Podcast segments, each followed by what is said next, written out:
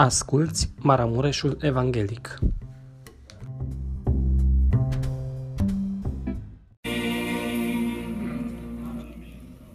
Amin și Domnul să ne ajute să ne încredem în El. Haideți să deschidem cuvântul lui Dumnezeu la epistola lui Pavel către Corinteni, cea de-a doua, deci 2 Corinteni, capitolul 7 și voi citi versetele 8, 9 și 10. Și Pavel le scria corintenilor în felul următor. Măcar că v-am întristat prin epistola mea, nu-mi pare rău. Și chiar dacă mi-ar fi părut rău, căci văd că epistola aceea v-a întristat, măcar că pentru puțină vreme, totuși acum mă bucur pentru că ați fost întristați. Nu pentru că ați fost întristați, ci pentru că întristarea voastră v-a adus la pocăință. Căci ați fost întristați după voia lui Dumnezeu, ca să nu aveți nicio pagubă din partea noastră. În adevăr, când întristarea este după voia lui Dumnezeu, aduce o pocăință care duce la mântuire și de care cineva nu se căiește niciodată, pe când întristarea lumii aduce moartea. Amin. Vă rog să ocupați locurile.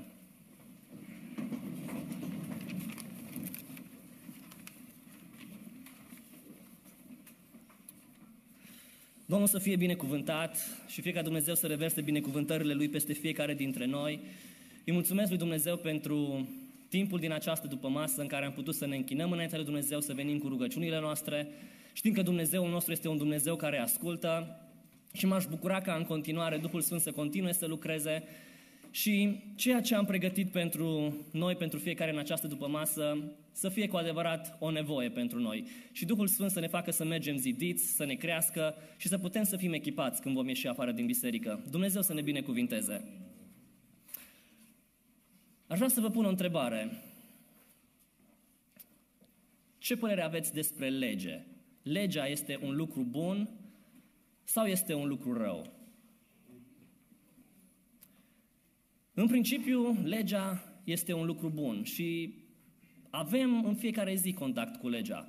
Trăim într-o țară care se bazează pe legi, da? nu suntem o anarhie, avem legi și știm ce trebuie făcut.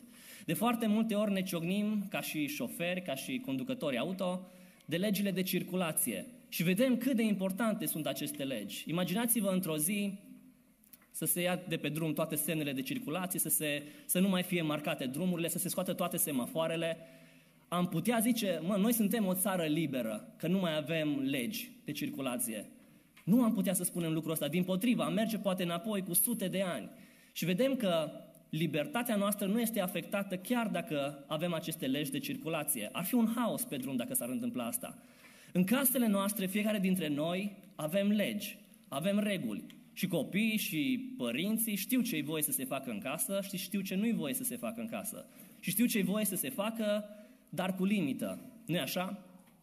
Avem apoi legi chiar și când venim la biserică. La fel, știm ce e voie să facem în biserică, știm că nu-i frumos să vorbim în timpul programului, nu-i frumos să mâncăm în timpul programului și avem atâtea reguli care, cu siguranță, nu scrise, nu avem un registru în care să fie toate aceste reguli, dar le știm. Și foarte bine, pentru că în modul ăsta putem să fim organizați și putem să fim civilizați chiar și în casa lui Dumnezeu.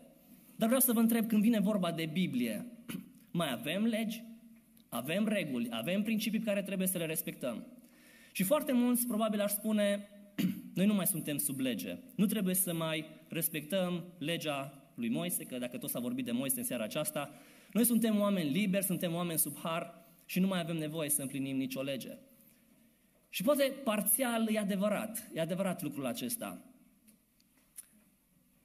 Dar citind cuvântul lui Dumnezeu, inclusiv de la Matei încoace, deci terminăm cu Maleahide, terminăm cu Vechiul Testament, dar inclusiv de la evangeliști încoace, de la Apostolul Pavel, ceilalți apostoli care au scris uh, epistole, vedem pe fiecare pagină din Noul Testament o grămadă de faceți asta, faceți asta, împliniți asta, asta e voia lui Dumnezeu să faceți și o grămadă de nu faceți asta, este urât dacă faceți asta, nu este după voia lui Dumnezeu dacă faceți aceste lucruri.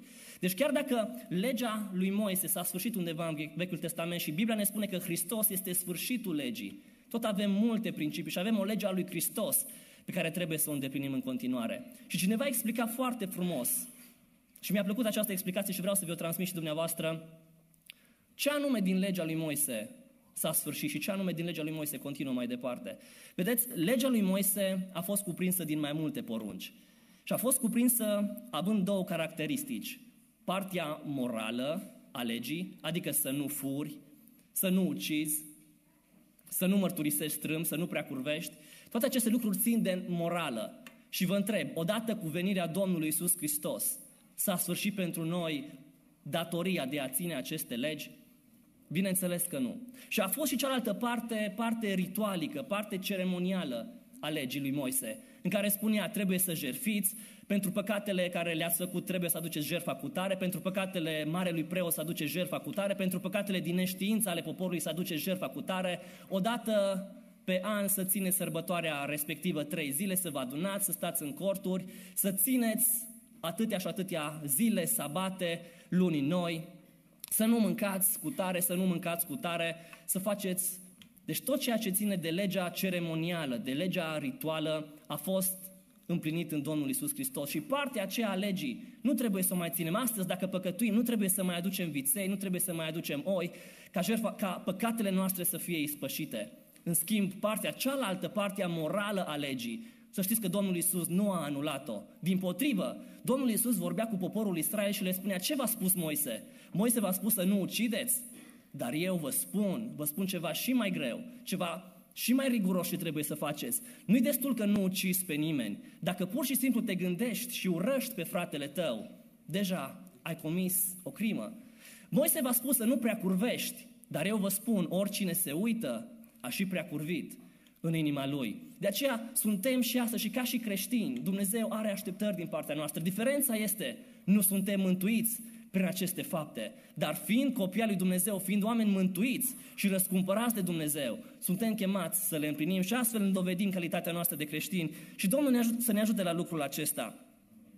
Dar vedeți, acolo unde este lege, acolo unde sunt reguli, și putem să confirmăm fiecare de la casele noastre, din trafic și de peste tot, din uh, locurile peste care le-am amintit. Acolo unde este lege, este și călcare de lege. Și Pavel spunea exact lucrul ăsta în Romani cu șapte. Păcatul nu l-am cunoscut decât atunci când a venit porunca să nu faci și atunci a apărut și călcarea de lege. Așadar, avem legea, avem legea care poate fi încălcată, avem călcarea de lege și apoi, după călcarea de lege, efect, evident, urmează vinovăția. Și fiecare dintre noi, în funcție de conștiința noastră, cât de dezvoltată, cât de ascuțită, cât de fină sau cât de tocită este conștiința noastră, avem sentimente de vinovăție. Și despre sentimentele acestea de vinovăție aș vrea să vorbim puțin în câteva cuvinte în această seară și cred că Duhul Sfânt o să ne învețe cum să ne comportăm în fața acestor sentimente de vinovăție care vin în viețile noastre. Așadar, vinovăția a pătruns în creația lui Dumnezeu de pe vremea lui Adam și Eva, când Dumnezeu le-a dat porunca să nu mâncați din pomul cunoștinței binelui și răului. Puteți să mâncați din toți pomii din grădină, iată harul, dar din pomul cunoștinței binelui și răului să nu mănânci, pentru că în ziua în care vei mânca din el, vei muri negreșit. Și pe lângă toate aceste coduri de legi pe care le avem, bineînțeles, fiecare ne formăm un cod etic, de exemplu, nu vreau să mai mănânc după ora respectivă, vreau să fac sport atâta pe săptămână, vreau să citesc din Cuvântul lui Dumnezeu atâtea capitole pe zi și ne facem niște coduri pe care vrem să le respectăm noi înșine. Și de fiecare dată când nu reușim să respectăm aceste legi, aceste principii, aceste coduri pe care ni le-am propus, simțim această vinovăție. Și asta în funcție de cât de dezvoltată și de educată este conștiința noastră. Și fiind o seară în care sunt mulți copii aici, sunt mulți tineri care locuiesc cu părinților, vreau să vă spun, dragi părinți, că această conștiință, acest cuget pe care Dumnezeu l-a pus în interiorul nostru, cel mai bine se educă în primii ani ai copiilor, în anii în care copiii sunt sub tutela părinților. Și este foarte important să plantăm în inimile și în mințile copiilor noștri cuvântul lui Dumnezeu. Și atunci când îi educăm, atunci când îi crește, să putem să-i raportăm la voia lui Dumnezeu. Și dacă copiii le întreabă, mami, tati, de ce n-am voie să fac lucrul ăsta? Să putem să le spunem, pentru că Dumnezeu, lui Dumnezeu nu-i place lucrul ăsta. Sau de ce trebuie să fac lucrul ăsta? Pentru că lui Dumnezeu îi place. Domnul Iisus așteaptă asta din partea voastră. Și să știți că atunci când copiii vor ieși din casele voastre și nu vor mai fi sub autoritatea voastră sau a noastră, ei vor rămâne cu această autoritate a lui Dumnezeu. Pentru că asta e cu adevărat ceea ce contează. Dacă îi învățăm poate de multe ori pe copiii noștri lucruri care vin din interiorul nostru, din ambițiile noastre, din orgolile noastre, să știți că lucrurile acelea nu vor ține. Dar Biblia ne învață în proverbe, învață pe copil calea pe care trebuie să o urmeze, ca atunci când va îmbătrâni să nu se abată de la ea. Doamne, ajută-ne să avem înțelepciune să facem lucrul acesta. Să știți că prin recompensele care le dăm copilor atunci când sunt cuminți, atunci când fac un lucru bun și prin corecțiile pe care le facem când fac un lucru greșit, să știți că în modul ăsta, în felul ăsta, educăm conștiința lor. Și asta e o, o altă încurajare pe care aș vrea să o fac părinților. Dacă copiii dumneavoastră merită aprecierile, apreciații, dar dacă copiii merită corecția, aplicațiile și corecția, dar nu mergeți în nicio extremă. Pentru că dacă vom aplica corecții și pedepse continuu copiilor noștri, atunci când vor fi mari, datorită conștiințelor formate în acest mod greșit, vor fi cu teamă să facă orice, inclusiv lucrarea lui Dumnezeu. Și pe cealaltă parte, dacă îi lăudăm continuu, chiar dacă ei poate nu merită tot timpul lucrul ăsta, s-ar putea ca mai încolo conștiința lor să fie o conștiință tocită și să nu mai simtă problemă și păcat în niciun lucru pe care îl fac. Dar cred că Dumnezeu fiecare dintre noi ne va da putere și ne va da înțelepciune să știm cum să creștem copiii noștri după voia lui Dumnezeu. Și revenind la această stare de vinovăție pe care conștiința noastră ne-o dictează, aș vrea să vedem cum putem să facem deosebirea când Duhul Sfânt ne trimite aceste stări de, de vinovăție sau când diavolul ni le trimite. Și mi-a venit această, acest gând, această idee odată când stăteam în biserică. Vedeți, de fiecare dată când venim la casa Domnului, mă rog, la cele mai multe programe la care ne adunăm, avem și o rugăciune de mărturisire. Și asta e dovadă că ne simțim vinovați. Și Poate pe bună dreptate ne simțim vinovați pentru că am păcătuit înainte lui Dumnezeu. Este cu neputință să nu fim greșit ceva înainte lui Dumnezeu. Și Pavel spunea în Romani 3 cu 23 că cine crede că nu a păcătuit nu are dreptate, căci toți au păcătuit și sunt lipsiți de slava lui Dumnezeu. Dar de multe ori vin aceste gânduri de vinovăție, aceste sentimente de vinovăție în mintea noastră și nu știm cum să le abordăm. Nu știm ce să facem cu ele. S-ar putea de multe ori să ne vină aceste gânduri și să mustrăm, să cerem sângele lui Isus. Și probabil acele sentimente de vinovăție vin tocmai din partea Duhului Sfânt. Sau s-ar putea uneori să vină din partea diavolului și noi să mergem cu ele înainte, să ne simțim condamnați și să nu știm ce să facem cu ele. Să știți că în versetul acesta pe care l-am citit în 2 Corinteni 7 cu 10 ne spune că există o întristare după voia lui Dumnezeu care duce la mântuire, care duce la salvare, care duce la pocăință, dar există și o întristare care duce la moarte. Și de aceea e așa de important să putem să facem diferență, să discernem care este vocea Duhului Sfânt și care este vocea diavolului. Să știți că în Ioan 16 cu 8, Duhul Sfânt, ne spune Domnul Isus că este Cel care va, dove- va dovedi lumea vinovată în ce privește păcatul, neprihănirea și judecata. Uneori simțim gânduri de vinovăție, avem sentimente de vinovăție și acestea pot să vină din partea Duhului Sfânt. Dar în Apocalipsa 12 cu 10, acolo Ioan vedem în vedenia lui pe diavolul ca fiind pârâșul fraților. Și să știți că una dintre calități, sau mă rog, una dintre defectele din, sau să zic din atributele pe care diavolul le are, este de a fi acuzatorul fraților de a aduce o cară și de a aduce sentimente de vinovăție în mintea lor. Și atunci când venim la biserică, nu știm de multe ori cum să le luăm, cum să considerăm, cum să le traducem și ce să facem cu aceste gânduri care vin în mintea noastră. Un exemplu foarte bun între cele două stări de vinovăție este diferența dintre Petru și Iuda. Petru și Iuda putem să spunem că au păcătuit considerabil cam la fel de grav. Petru s-a lepădat de Domnul Isus de trei ori spunând că nu-L cunosc, chiar s-a blestemat. Și la sfârșit, spune Biblia că a ieșit afară și a plâns cu amar.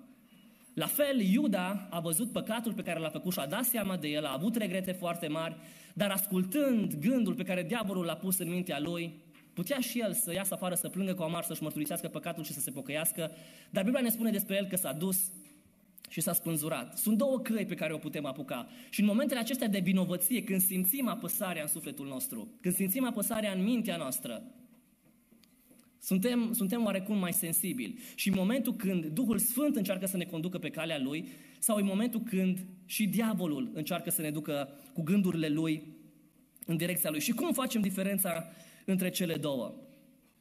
Să știți că de cele mai multe ori, când diavolul vine în mintea noastră și încearcă să acompanieze aceste sentimente de, vi- de vinovăție, el ne va spune, nu ești bun de nimic, uite ce ai făcut, ești un om de nimic, ești un om praf, nu are cum să scoată Dumnezeu nimic bun din tine, pe când Duhul Sfânt, când va veni și te va convinge de păcat, mai degrabă decât să arătă înspre tine, Duhul Sfânt va arăta spre păcatul pe care l-ai făcut. Și îți va dovedi, îți va, îți va arăta din nou care este valoarea pe care Dumnezeu ți-a dat-o prin jertfa Domnului Isus, prin răscumpărarea pe care ți-a făcut-o El și îți va arăta valoarea păcatului pe care l-ai făcut și faptul că cele două nu se potrivesc. De fiecare dată când simțim din cauza unei greșeli pe care am făcut-o, gânduri de ură față de noi înșine, fapt, gânduri că nimeni nu ar putea să ne mai iubească, să știți că gândurile acestea vin de la cel rău și trebuie să le mustrăm și să luptăm împotriva lor. Duhul Sfânt niciodată nu va încerca să ne facă să ne urâm, să ne uităm la noi și să, să avem gânduri rele și probabil chiar de în cazuri extreme sunt cazuri de sinucidere care vin din, din, din partea acestor gânduri. Duhul Sfânt nu va încerca niciodată să facă aceste lucruri, ci atunci când aceste gânduri vin, să știți că sunt de la, ce, de la cel rău. Și se întâmplă și chiar în cele mai mici lucruri, în cele mai mici experiențe pe care le avem în viața de zi cu zi. Să zicem, de exemplu, că mergem la o nuntă, mergem la un restaurant și vărsăm din greșeală cafeaua pe hainele celuilalt. Atunci când diavolul vine, te va face să spui lucruri de genul, orice neîndemânatic sunt, atâta sunt de așa și așa și așa, nu sunt bun de nimic, uite, nu mă prostit de asta fac în fiecare zi. Însă când va veni un gând constructiv în mintea ta, o să spui, ok, îmi pare rău pentru ce am făcut, hai să reușim cumva să curățăm și uite aici 100 de lei ca să-ți cumpere altă haină. Înțelegeți diferența dintre cele două, înțelegeți cum, care este șoapta Duhului Sfânt și care este șoapta celui rău. Domnul să ne ajute ca să studiem cuvântul lui, să ne adâncim privirile în el și să discernem cu adevărat care este vocea păstorului nostru. Pentru că Biblia ne spune că oile cunosc glasul păstorului lor, dacă păstorul acesta este Isus. Atunci când diavolul vine la tine, diavolul va mai face un lucru vis-a-vis de vinovăția ta.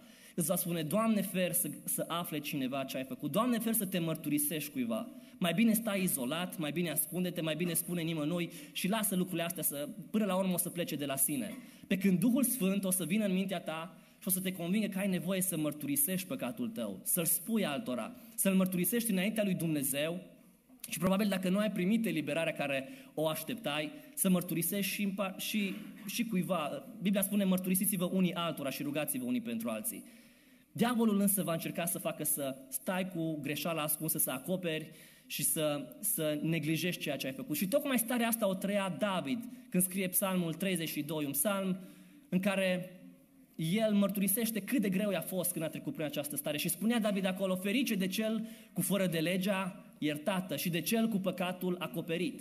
Ferice de omul căruia nu-i ține în seamă Domnul nelegiuirea și în duhul căruia nu este viclenie. Și aici David spune mai departe, câtă vreme am tăcut, mi se topea oasele de gemetele mele necurmate, căci zi și noapte mâna ta apăsa asupra mea. Vedeți, inclusiv la nivelul trupului, păcatul te macină. Mi se usca vlaga cum se usucă pământul de seceta verii. Și apoi eliberarea. Atunci ți-am mărturisit păcatul meu și nu mi-am ascuns fără de legea. Am zis, îmi voi mărturisi Domnului fără de legile mele și tu ai iertat vina păcatului meu.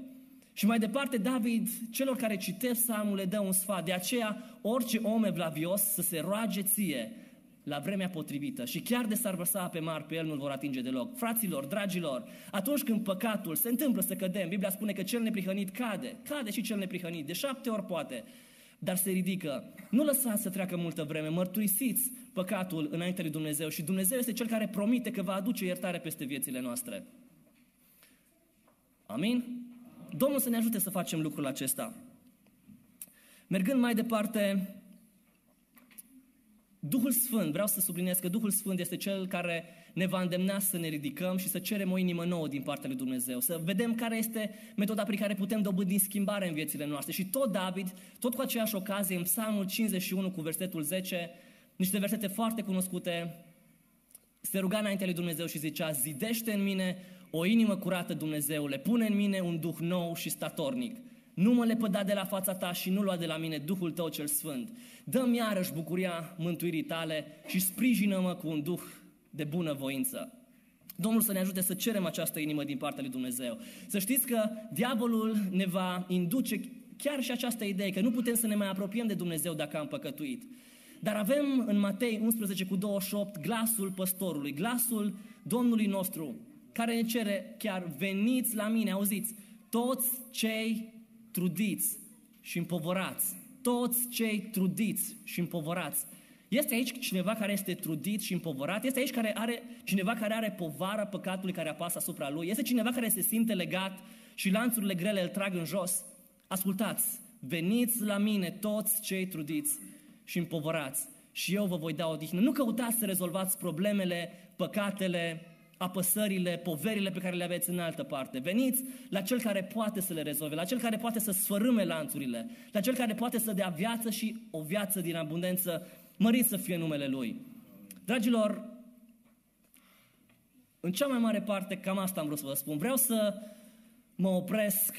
Normal, lucrurile se puteau dezvolta și mai mult, dar mă bucur că și pentru aceste cuvinte și cred că putem să fim crescuți și putem să fim zidiți prin ele.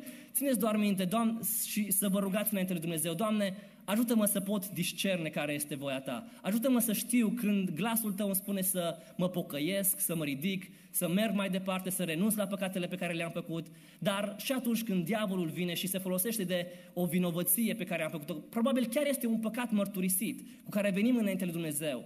Diavolul vine din nou și îl aduce în mințile noastre și ne face să ne simțim împovărați și poate nu putem lua cina, poate nu ne putem ruga, poate nu ne putem apropia de Dumnezeu, că nu știm noi sigur dacă Dumnezeu ne-a iertat încă păcatele. Dar în 1 Ioan, 1 cu 9, Ioan spunea așa de frumos și îndemna pe cei care citesc epistola, dacă ne mărturisim păcatele, El este credincios și drept ca să ne ierte păcatele și să ne curețe de orice nelegire. Dragilor, dacă ne mărturisim păcatele, Diavolul nu mai are putere împotriva noastră. Și în Romani 8 cu 1, Pavel spunea, acum dar nu mai este nicio osândire pentru cei ce sunt în Isus Hristos. Dacă suntem iertați, dacă suntem copii al lui Dumnezeu, să știți că diavolul nu mai are putere asupra noastră. Și ori de câte ori vine acuzatorul și pârâșul cu noi gânduri care să ne spună că nu valorăm nimic înaintea lui Dumnezeu, să știți că suntem în Isus Hristos și nu mai este nicio osândire.